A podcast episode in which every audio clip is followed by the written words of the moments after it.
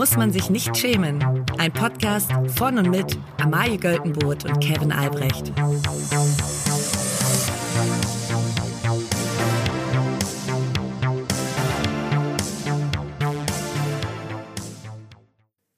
Liebe alle.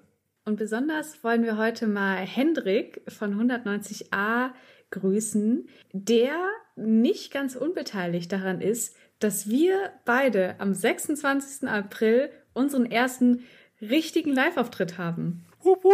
Wupp, wupp. Wupp, wupp. Und zwar in Köln. In Köln, in der Wohngemeinschaft.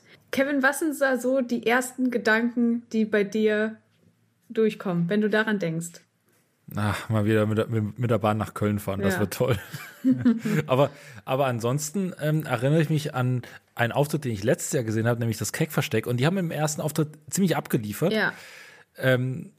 Better be funny, Amalie. Ja. Also wir sollten echt einen guten Auftritt machen. Aber ich denke mal, wir werden uns einiges überlegen. Wir sind jetzt quasi bühnenerfahren. Wir sind jetzt alte Showhasen, nachdem wir letzte Woche das erste Mal live aufgetreten sind. The pressure is on, und ich habe letztes Jahr beim Keckversteck, war ich ja leider nicht dabei, aber ich habe durch sagenumwobene Geschichten einiges gehört, aber ich war dabei bei Duschbier, die auch im Rahmen des gleichen Festivals auftreten, in denen wir auftreten, nämlich dem Poddifestival. Und da muss man sagen, das war von Minute 1 durchgetaktet. Da wurden Bühnenshows gemacht, da gab es eine PowerPoint-Präsentation, also die haben schon ganz gut vorgeliefert. Ja, wir versuchen es dann einfach mit Inhalt. Ja. Liebe Grüße an Theresa und Katharina. Liebe Grüße. Die egalste Schlagzeile der Woche. Es ist wahrscheinlich meine liebste Schlagzeile des Jahres, auf jeden Fall schon, und vielleicht auch des letzten Jahres. Der Spiegel schreibt: hartnäckige Verschlüsse. NASA öffnet Probe von Asteroid Bennu mit 4 Monaten Verzögerung. Erstmals brachte die NASA in einer spektakulären Mission eine Probe von einem Asteroiden sicher zurück zur Erde. Scheiterte aber daran, sie zu öffnen. Nun melden Forschende Erfolg. Also es ist wohl so, es gibt einen Asteroiden, der heißt Osiris Rex. Der wird in 150 Jahren eventuell, also höchstwahrscheinlich nicht ganz die Erde treffen, aber man ist sich noch nicht so ganz sicher. Ja. Er kommt aber verdammt nah. Wusstest du, dass in 5 Jahren ein Asteroid auch super nah an der Erde sein soll? Im April in 5 Jahren, und dann soll man den mit bloßem Auge erkennen können. Nur mal so als kleines... Ja, deswegen wäre es vielleicht besser, wenn die Leute jetzt noch unseren Podcast hören, weil in 5 Jahren könnte es dann ein bisschen kritisch werden. Und die NASA hat quasi da eine Probe, also so eine Sonde hochgeschickt, hat da Proben von diesem Osiris-Rex-Ding genommen, ist wieder zurückgeflogen, hat dieses Ding, ist dann durch die Atmosphäre, die haben ein Hitzeschild gebaut, die haben einen Fallschirm dafür gebaut, das Ding ist genau getimt in der Wüste von Utah wieder runtergekommen. Diese Wissenschaftler sind dahin. Es sind irgendwie so 200 Wissenschaftler, die wollen irgendwie 60 verschiedene Untersuchungsmethoden daran machen. Problem ist nur, die haben das scheiß Ding nicht aufbekommen. Das ist wirklich insane. Weil, also, das ist aber das Typische, wenn man sich so einen bestimmten Plan überlegt, ne? Man rechnet alles genau durch. Man ist, okay, wir schicken das in dem Winkel nach da hoch, dann trifft das da, dann fällt es irgendwann wieder runter und so weiter. Alles läuft nach Plan, aber man hat eine Sache vergessen. Wie kriegt man die Scheiße wieder auf? Das finde ich so geil. Ich stelle mir das auch so vor, dass die kommen so runter und dann ist dieses Ding da und dann so, ich stelle mir das so vor wie so ein Gurkenglas, ne? Ja. Und er sagt, der Erste sagt so,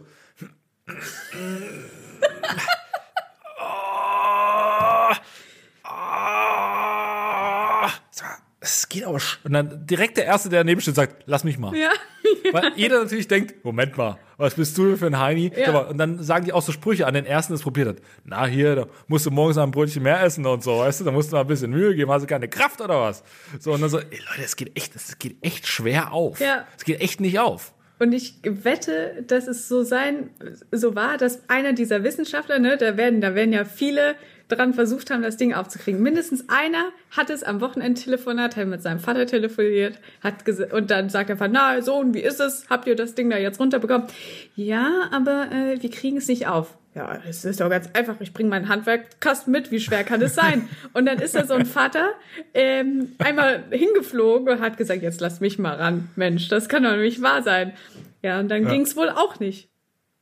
Ja, und ich stelle mir das auch so vor, wie so da ist so die Chefin, weißt du? Mhm. Also die Chefin, die quasi, die ist die Chefin der ganzen Raummission. Ja. Und die sagt so, also, ich brauche jetzt mal ein Update bezüglich der Proben, weil ich habe hier die Presse im Nacken, die wollen jetzt wissen, ist das Ding gefährlich für uns? Besteht das aus reinem Uran oder was auch immer da so rumfliegt? Oder was ist los? Ja, folgendes Problem. Ja. Wir kriegen es nicht auf. Wie? Ihr kriegt das nicht auf? Naja, wir haben es probiert und also wir haben geschraubt. Ja. Wir waren in 3 Baumärkten. Wir haben uns beraten. Das Scheißding. Ja, das Scheißding geht nicht auf. Es geht nicht auf. Es geht ums Verrecken nicht auf. Und dann sagt sie so, ich habe hier ihr wollt mich verarschen. Wir haben hier wir haben das Ding über Millionen Kilometer haben wir das geschickt. Wir haben Millionen da rein investiert. Ihr wollt mir sagen, ihr kriegt das Ding nicht auf. Und also du hast ja gesagt, für 4 Monate lang haben sie es nicht aufbekommen, ne? 4 Monate ist eine lange fucking Zeit. Und ich vermute, die waren zwischendurch einfach so verzweifelt, dass sie gedacht haben, ach komm, scheiß drauf. Haben sie sich alle am Freitagabend nach der Arbeit besoffen, ne? Es gab dann schon im Büro so ein kleines Feierabendbierchen, man steigert sich so rein. Und dann wird einer gesagt haben, wisst ihr was, Jungs? Es geht auch eh nicht auf, es geht eh nicht kaputt. Ich nehme das Ding jetzt mal mit in die Bar und dann gucken wir mal, ob es da irgendwer aufkriegt. so als Bar-Challenge. Ja, genau. Finde ich fantastisch, die Überlegung. Oder es gibt ja auch so Leute, die immer alles besser wissen. So. Mhm. Nicht mit Gewalt. Ihr dürft nicht mit Gewalt machen. So, aber wie denn sonst? Nee, nicht mit Gewalt. Man, nicht gegen den Mechanismus. Ja. Auf gar keinen Fall. Ja. Dann machst du es ganz kaputt. So kannst du es direkt lassen. Dann so also abklopfen und so weiter. Ja, ja, doch. Und dann geht's nicht. Aber ich bin froh, dass sie es geschafft haben. Sie haben es nach 4 Monaten, ich finde 4 Monate ist echt eine lange Zeit. Ich glaube, da hat man es auch eine ganze Zeit, hat uns einfach 2 Wochen mal stehen lassen und einfach nur angeguckt. Es kann nicht wahr sein, dass dieses Scheißding nicht aufgeht. Das ist eine fantastische Meldung. Um nochmal kurz auf den Gedanken mit dem Gurkenglas zu kommen. Ich glaube auch, dass einer so gesagt hat, so, nicht mit der bloßen Hand, du musst so ein Wischtuch drüberlegen. Mit so einem Wischtuch geht's bedeutend besser. Du machst und dann irgendwann, so nach 4 Monaten, einfach so mit dem Wischtuch so ran und dann plopp. Und so, alle so. Sag ich doch die ganze Zeit. Vermutlich war dann einer so alleine mit dem Ding, ne? Hat dann das Wischtuch drüber gelegt, dann hat's geploppt, plopp. Und dann ist er so rausgekommen und hat gesagt, es ist auf. Ich hab's. Und die Leute haben ja nicht mehr daran geglaubt. Die haben wahrscheinlich schon nachgerechnet, wie sie noch ein zweites Ding mit ein bisschen weniger fest zugeschraubten Schlössern wieder hochschicken. Ja, oder es stand hinten, was sie alle nicht bedacht haben, hinten stand so ganz klein so ein Knopf, so Press to Open. Oh ja. So, und das haben wir nicht gesehen. Oder sie haben die Sollbruchstelle nicht gefunden. So, und das hat irgendjemand gebaut, aber die Bedienungsanleitung war nicht mehr zu finden. Und dann hat so, ja, man kennt es, wenn man zum Beispiel bei Ikea Möbel aufbaut und dann liest man sich einmal die Bedienungsanleitung durch und denkt so, ja, ein Dödel kann ja wohl hier Schrauben bereitschrauben und dann zusammensetzen. Das ist ja wohl ganz einfach. Wie schwer kann es sein? Wie schwer kann es sein? Und dann wirft man die Bedienungsanleitung schon so ganz so stolz eigentlich in den Müll. Und dann läuft man aber doch nochmal zurück, weil es war doch schwer. Okay, ich muss doch nochmal gucken. Nur zur Sicherheit. Ich will nur, dass es am Ende nicht heißt. Ja. Wir gehen jetzt weg vom All und kommen wieder zurück auf unsere schöne Erde. Denn DWDL schreibt, einschalten zum Abschalten. RTL Deutschland nimmt zweiwöchige Elchwanderung ins Programm. Man ist auf dem Elch gekommen bei RTL Deutschland. Im Frühjahr zeigt RTL Plus einen zweiwöchigen Nonstop-Livestream der Elchwanderung in Schweden. Das ist kein Scherz, sondern dort schon seit Jahren ein Slow-TV-Ereignis. Also, um das nochmal in aller Deutlichkeit zu sagen, bei RTL Plus wird im Frühjahr 2 Wochen lang eine Elchwanderung durch Schweden durchgestreamt, ohne Pause. Man sieht nur die Elche wandern. Ich sag mal so, ist auf jeden Fall spannender als Seven vs. Wild Teams, das kann ich jetzt schon mal sagen, weil da habe ich mich wirklich durchgequält. Also, das war so langweilig, man brauchte die Weiterspultaste, um überhaupt die Sendung zu ertragen. Wie stehst du zu Slow TV? Also, Slow TV, ich kann dem Ganzen noch nicht so viel abgewinnen, aber es ist jetzt wohl das neue Ding. Also, dass einfach nichts passiert. Und ich glaube auch, dass RTL da wirklich mit einer Message rangeht, weil die haben ja bisher, die glänzen ja eher so mit so Reality-TV-Formaten, wo die ganze Zeit alles passiert. Also da ist ja wirklich was los. Und jetzt soll man halt die Elche haben als Gegensatz. Und vielleicht ist das keine schlechte Idee. Ja, woran mich das erinnert, es gibt auf CNN, und das CNN habe ich geguckt, gucke ich immer zur US-Wahl oder wenn da irgendwas stattfindet, wenn irgendwelche Terroranschläge sind. Also da bist du bei CNN immer am richtigsten, weil die sind nah dran, aber auch ein bisschen, so ist auch spannend da erzählt. Ne? Die wissen schon auch, wie man Unterhaltung macht. Und die Grafiken sehen immer super geil aus und fantastisch und so. Und die haben in ihrem Programm auch so, ich weiß jetzt nicht genau, wie es heißt, 1 Minute of Silence oder 5 Minutes of Silence oder so. Da kommt einfach nur so, da siehst du so mehr, einfach so ganz mitten in den, oder so zwischen den News einfach mal so, siehst du einfach so was Entspannendes, damit du so ein bisschen runterfährst zwischendrin. Und das ist ja quasi das auf ganz lange Sicht. Wir müssen ja mit der Zeit gehen. Wir sind beide TV-Autoren, ne? Hättest du eine Idee? AutorInnen. Möchte ich mal kurz. Vielen Dank, Kevin. Du bist unser Feminist. Ich bin Feminist. Ja. Hättest du Ideen für weitere Slow-TV-Formate? Naja, ich habe so ein bisschen gedacht, was wäre in Deutschland an Slow-TV möglich? Ich habe einmal das Format, das ist eher nicht mit Elchen, aber mal so ungefähr selbe Comedy-Niveau. Das heißt, das Format heißt XXL. XXL heißt es. Und da Oliver Pocher spielt über ein Jahr lang alle 9 Freunde seiner Ex als Bühnenfigur nach. Das sieht man so als dauerhaften Livestream. Oh Gott. Oh, das kann ich nicht. Ich habe mich in Oliver Pocher so schön reingehasst. Das kann ich dir gar nicht sagen. Ich finde, er macht das ganz toll. Also was er da so aus dem Material, was ihm so gegeben wird, rausholt, das ist schon bemerkenswert. Alles. Ja, man schöpft aus dem, was man hat. Ja. Ne? Und da merke ich, Komik ist Tragik plus Zeit, aber irgendwie fehlt noch ein bisschen die Zeit. Ne? Es fehlt noch ein bisschen die Zeit. Ja, ist eindeutig. Ich wünsche Amira Pocher nur das Allerbeste. Und ich freue mich auch, dass Christian Düren, den ich ja davon kenne, dass er bei Pro Sieben, bei GNTM, den minderjährigen Models das Journalismus-Coaching immer gegeben hat. In den letzten... Was? Ja, das ist der... Der arbeitet bei TAF.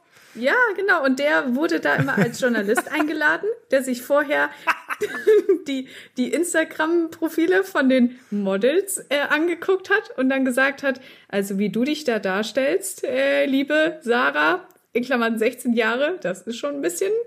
Ja, du hast aber gerade Models so in Anführungsstrichen gesetzt. Er ist mehr Journalist als sie Models. Ja, also da kommt zusammen, was zusammengehört. Bei ProSieben gibt der TAF-Moderator die Journalismus-Seminare. Ja. Das ist ja geil. Und bei dem wird immer gesagt, ja, der hat ein Volo gemacht. Ja, wer hat kein Volo gemacht? Also ich habe kein Volo gemacht, aber... Ich habe auch kein Volo gemacht. Und wo sind wir jetzt? Im mäßig erfolgreichen Podcast. Ja. So. In der Wohngemeinschaft. In der Wohngemeinschaft. Und ihr könnt gerne kommen am 26.04. Ja. Christian Düren, Sprecher des Abends. Das wäre geil. Und wenn er gut drauf sind, macht er danach noch ein Journalismus-Seminar. Ja. Oder guckt sich unsere Social-Media-Profile durch und ist so. Wir könnten ihn einladen für so eine Keynote, Journalismus, und er geht durch unsere Instagram-Profile. Ja. Ja, und sagt. Also hier ist ein geteilter Tweet. Hier ist ein geteilter Tweet. Da hast du den Tweet nochmal, den du von Twitter recycelt hast, auf Threads abgescreenshottet und dann auf Instagram. Fantastisch. Das ist wahrer Einsatz. Ja. Der vom letzten Jahr natürlich, der aber zu Weihnachten jedes Jahr gut läuft, deswegen hast du ihn nochmal gepostet. Na klar, so ist es doch. Da muss man sich nicht schämen. Nochmal zurück zu den Slow-TV-Formaten. Ich habe auch ein bisschen überlegt und mein erstes Slow-TV-Format, was mich wirklich interessieren würde, ist, es gibt ja überall diese Betten- und Möbelgeschäfte, wo es auch immer so ganz viele Boxspringbetten gibt. Und in denen passiert nie was. Niemand ist in diesen Geschäften. Und ich bin da so wie so ein boomeriger Dad, immer wenn ich daran vorbeigehe, bin ich so, es ist für Geldwäsche. Ich weiß das. Und da würde ich gerne mal eine Kamera aufstellen und 2 Wochen lang gucken, was da so passiert. Im dänischen Bettenlager zum Beispiel. Finde ich gut. Weil ab und zu werden ja Leute da einfach, also ich glaube, dass da ganz viele so Mitarbeiter Dates haben. Ja? und sagen, und sagen so, wir pennen heute hier oder so, weißt du so. Oh. Oder wir gehen da abends rein, ich habe den Schlüssel, wir gehen ins dänische Bettenlager, sowas. Oh, das stimmt natürlich, da hast du vollkommen recht. Wie Bademeister natürlich immer den Schlüssel fürs Freibad haben und was werden die machen? Ja. Die werden abends sagen, komm, wir gehen ins Bad. Ja. Ja, safe. Oder IKEA-Mitarbeiter, was die alle für Möglichkeiten haben. Sehr fantastisch. Ja. Habe ich gar nicht drüber nachgedacht. Ja, bestimmt, und auch Rabatt im Restaurant haben die bestimmt auch. Könnt wohl dafür die Hälfte. Und mein zweites Slow-TV-Format wäre einfach, wie ich 8 Stunden am Tag vom Laptop sitze und mir versuche, was Witziges auszudenken. Einfach das würde ich auch gerne sehen. Einfach mein Gesicht dabei. Ja, und noch eine zweite Kamera auf das, was du gerade auf YouTube guckst. Ja. So, Jimmy Fallon Funny Games. Ja. Nee, zurück. Cold Opener Conan O'Brien. Nee, auch nicht, können wir nicht machen. Wir sind nicht in Amerika. Was machen wir jetzt? Die lustigsten TV-Clips des Jahres. Ja, ja, es kommt der Wirklichkeit zu nahe. Und in der Pause, Mittagspause, schiebe ich dann immer noch so eine Harald-Schmidt-Show oder sowas rein. Oder so eine ganz alte Neo-Magazin-Royal-Folge. Das bringt mich runter. Habe ich eine Empfehlung, habe ich dir diese Woche auch geschickt. Man kann es kaum glauben, dass das im Fernsehen mal möglich war. Weil, so eine Schlagfertigkeit und so eine Coolness habe ich einfach, gibt es einfach, glaube ich, nicht mehr.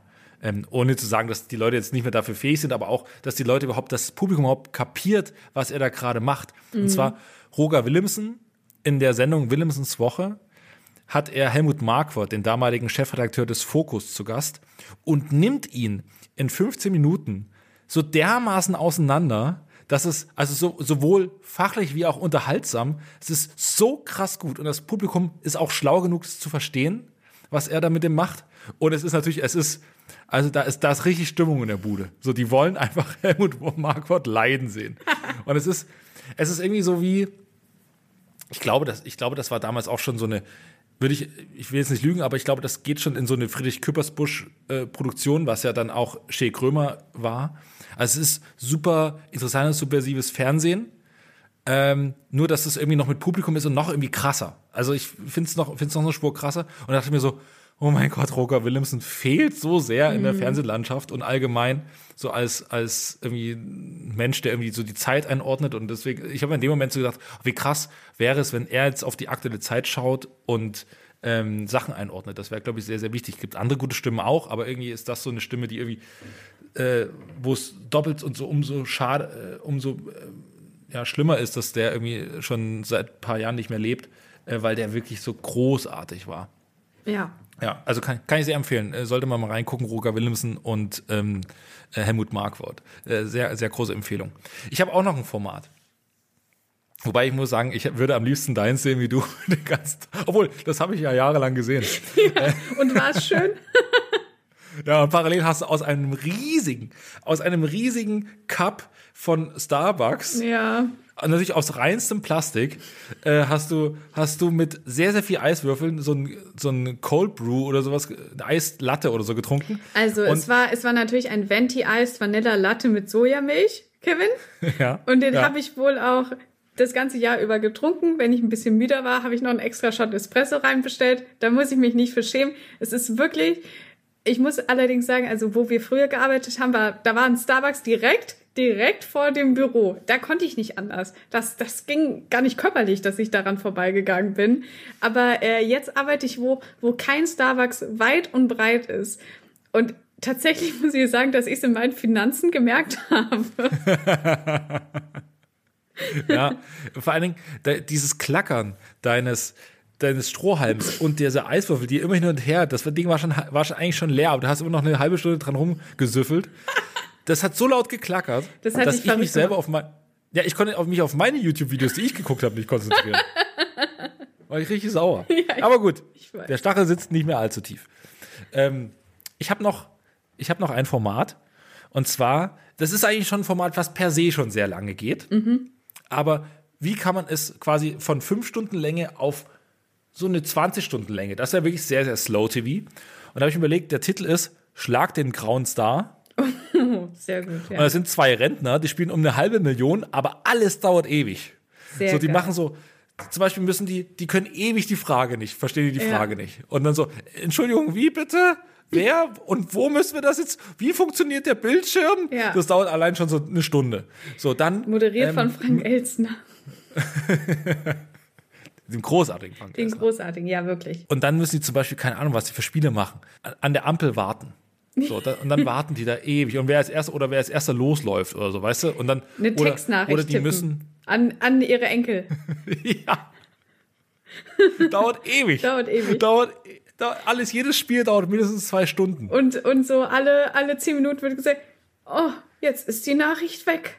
Jetzt weiß ich gar nicht mehr, wo es ist. Und dann muss Frank kommen und es wieder anschalten und wieder zeigen. Und das Witzige wäre bei dem Format, wenn einfach alle aus der Produktion, da gibt es dann auch keine jungen Redakteure, so wie wir, die noch irgendwie was verändern wollen oder so sein, das sind alles Rentner, kurz bevor es ins Heim geht. Auch die Kameramänner. Ja, wobei, also das soll nicht despektierlich sein, ne? Aber halt, man zeigt so, wie es ist. Ja. So zum Beispiel Spiel 15, drucken.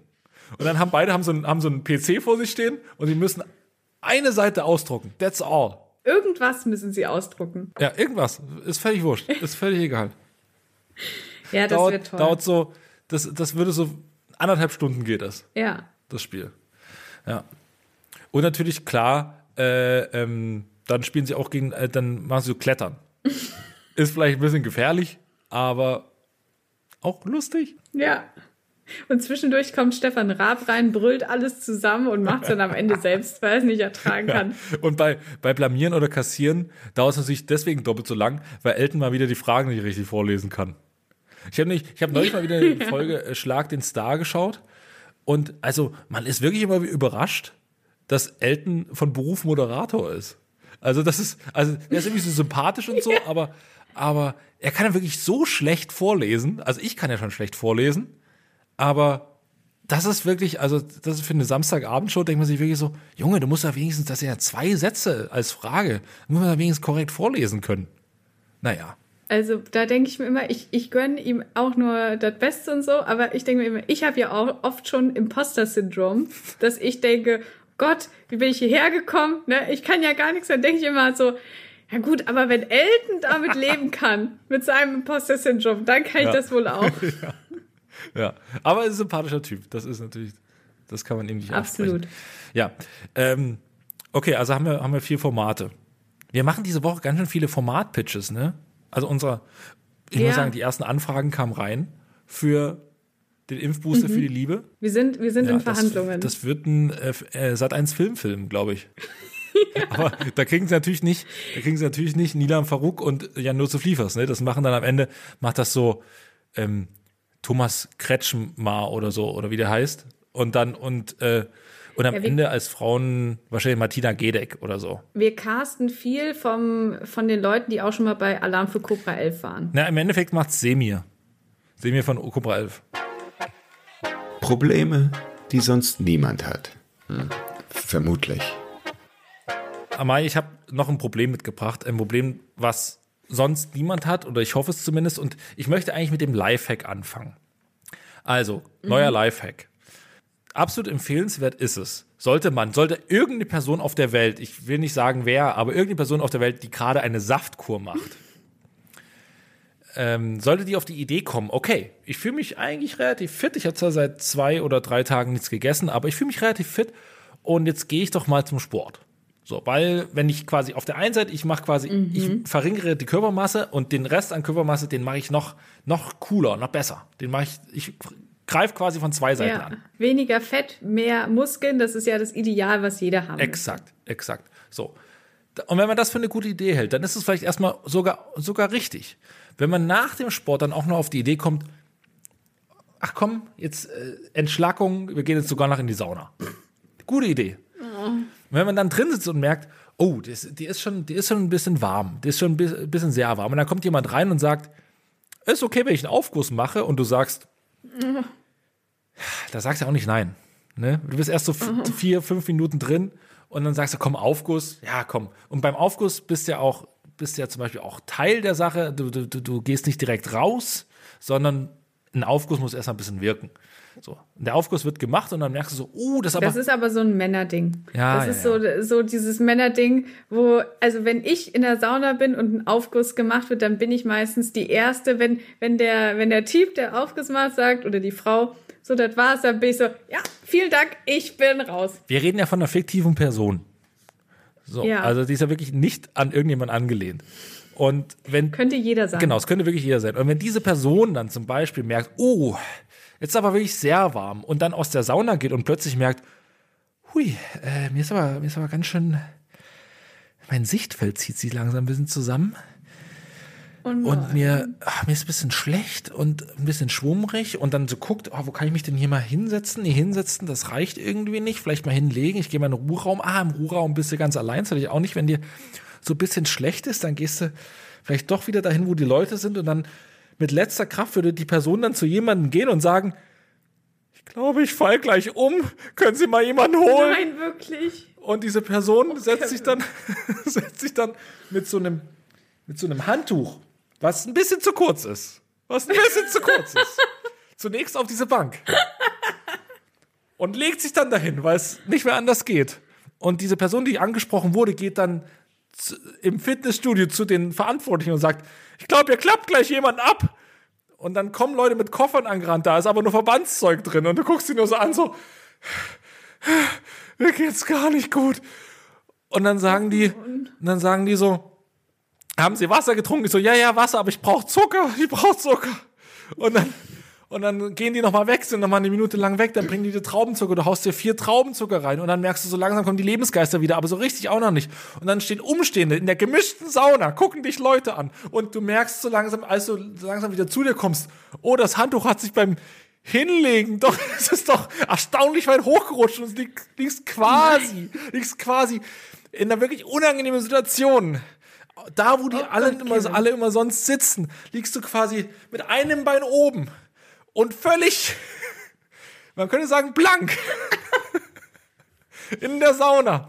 Und eine Frau sagt zu dir, sie müssen die Beine ein bisschen weiter hochnehmen. Und du sagst, ja, ich würde ja gern, aber es geht nicht.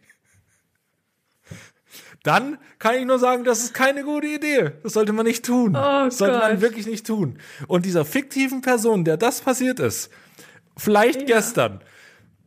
Da kann ich wirklich nur sagen, das würde mir sehr leid tun, wenn mir das passieren würde. Ja. Ich glaube, ich war bereits im gleichen Fitnessstudio, in dem die fiktive Person das erlebt hat. Ja. Und, oh Gott. Oh nein. Ja. Es ist wirklich, also das tut mir sehr leid. Ja, also diese fiktive Person hat dann auch noch danach ging es so ein bisschen, dann musste die fiktive Person auch noch duschen gehen, das ging auch klar. Und dann hat die fiktive Person den Typen wieder getroffen, der den Aufguss gemacht hat. Und der guckte die fiktive Person an mit großen Augen und sagte, geht's Ihnen gut? Ich wusste nicht, dass der Aufguss so stark war. Ich so, es liegt nicht am Aufguss, es liegt... Also die fiktive Person sagt so, also es liegt vielleicht nicht am Aufguss, sondern daran, dass ich eine Saftkur mache und man damit nicht in die Sauna gehen sollte. Ja, gut. Hat die fiktive Person denn jetzt ihre Saftkur beendet und ist es erstmal alles fein? Wie ich hörte, hat die fiktive Person ihre Saftkur beendet und hat wieder feste Nahrung zu sich genommen und ist vielleicht mit einem kleinen hypochondrischen Anfall heute auch nochmal beim Arzt gewesen, hat alles abklären lassen und guckt wieder mal aktuell ein bisschen fröhlicher aus den Augen, aber die letzten 24 Stunden waren hart für den Stolz und für die Gesundheit. Oh Mann, das tut mir leid. Das tut mir für die Person auch sehr leid, ja. Aber ich glaube, die fiktive Person musste heute ein bisschen länger beim Arzt warten und hatte was richtig Geiles gegessen in der Zwischenzeit. Das stimmt. Ja, und mit dieser Geschichte von dieser fiktiven Person wollen wir euch einladen, einen fiktiven Kommentar zu schreiben unter einem fiktiven Podcast, der vielleicht, da muss man sich hier schämen, heißt. Das könnt ihr machen bei Apple Podcasts, wenn ihr da zuhört. Das würde uns sehr freuen. Und ansonsten könnt ihr auch Sterne verteilen bei Spotify. Und ganz wichtig, wenn ihr TikTok habt oder noch nicht habt, dann ladet es euch doch runter. Folgt uns da. Da heißt man, da muss man sich, ne? Da muss man sich. Mhm. Und da findet ihr ganz viele Videos zu diesem Podcast, teilweise Sachen aus der letzten Folge oder Sachen, die irgendwie neu, ganz neu sind und so. Da könnt ihr immer reingucken, wie wir da in unserem wunderschönen neuen Set sitzen. Also, wenn ihr mal wissen wollt, wie wir überhaupt aussehen, wenn wir diese Folge aufnehmen, da sieht man's. Ich finde, es ist teilweise arg erschreckend, weil wir haben davor beide schon einen 8-Stunden-Tag hinter uns und zumindest 50% sieht man das extrem doll an. Das finde ich jetzt eine harte Beleidigung gegen mich. Nein, das ist, du siehst fantastisch aus, Kevin. Du bist super, Heinz. So. Ja. Das Licht war ja auch California gelb. Ja. Ja. Und damit bis nächste Woche Dienstag. Ja, und kauft euch Tickets. Ja, stimmt. Live-Show, ne? Tickets und die Links gibt's bei uns in den Social-Media-Profilen, haben wir hinterlegt. Findet ihr alles ansonsten poddifest.de oder so? Poddifest. Mhm. Ansonsten, ihr findet die Links auf jeden Fall bei uns in den Profilen, bei Instagram zumindest. Wir freuen uns auf euch. Ja. Ciao, ciao.